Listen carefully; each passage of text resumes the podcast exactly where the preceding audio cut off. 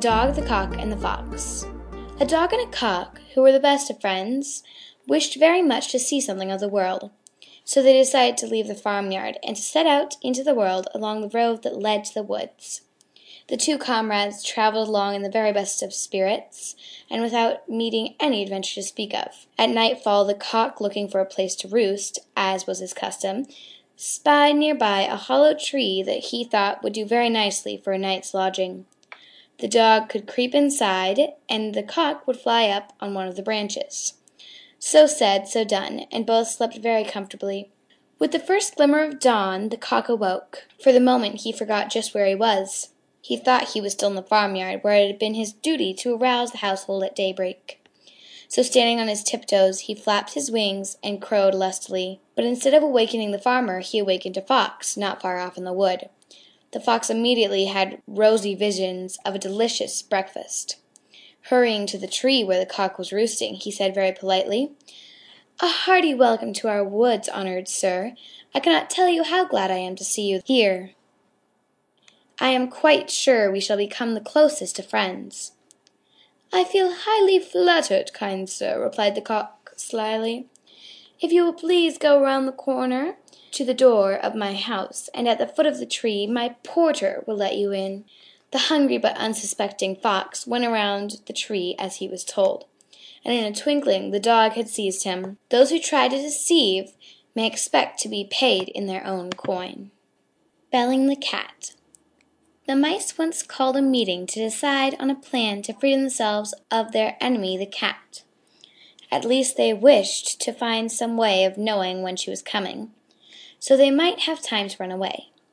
Indeed, something had to be done, for they lived in such constant fear of her claws that they had hardly dared stir from their dens by night or day.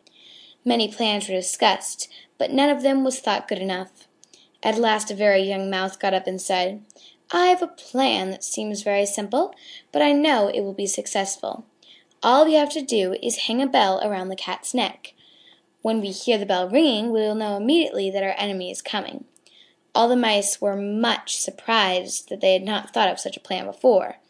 But in the midst of rejoicing over their good fortune an old mouse arose and said, "I will say that the plan of the young mouse is very good, but let me ask one question. Who will bell the cat? It is one thing to say that something should be done, but quite different to do it.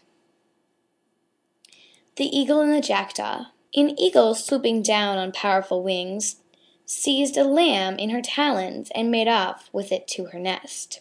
A jackdaw saw the deed, and his silly head was filled with the idea that he was big and strong enough to do as the eagle had done. So with much rustling of feathers and a fierce air, he came down swiftly on the back of a large ram. But when he tried to rise again he found that he could not get away, for his claws were tangled in the wool, and so far was he from carrying away the ram that the ram hardly noticed he was there. The shepherd saw the fluttering jackdaw, and at once guessed what had happened. Running up, he caught the bird and clipped its wings. That evening he gave the jackdaw to his children. "What a funny bird this is!" they laughed. "What do you call it, father?" "This is a jackdaw, my children, but if you should ask him, he would say he is an eagle. Do not let your vanity make you overestimate your powers." The Boy and the Filberts A boy was given permission to put his hand into a pitcher to get some filberts but he took such a great fistful that he could not draw his hand out again.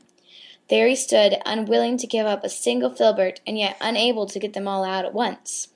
Vexed and disappointed, he began to cry. "My boy," said his mother, "be satisfied with half the nuts you have taken, and you will easily get your hand out. Then, perhaps, you may have some more filberts some other time. Do not attempt too much at once."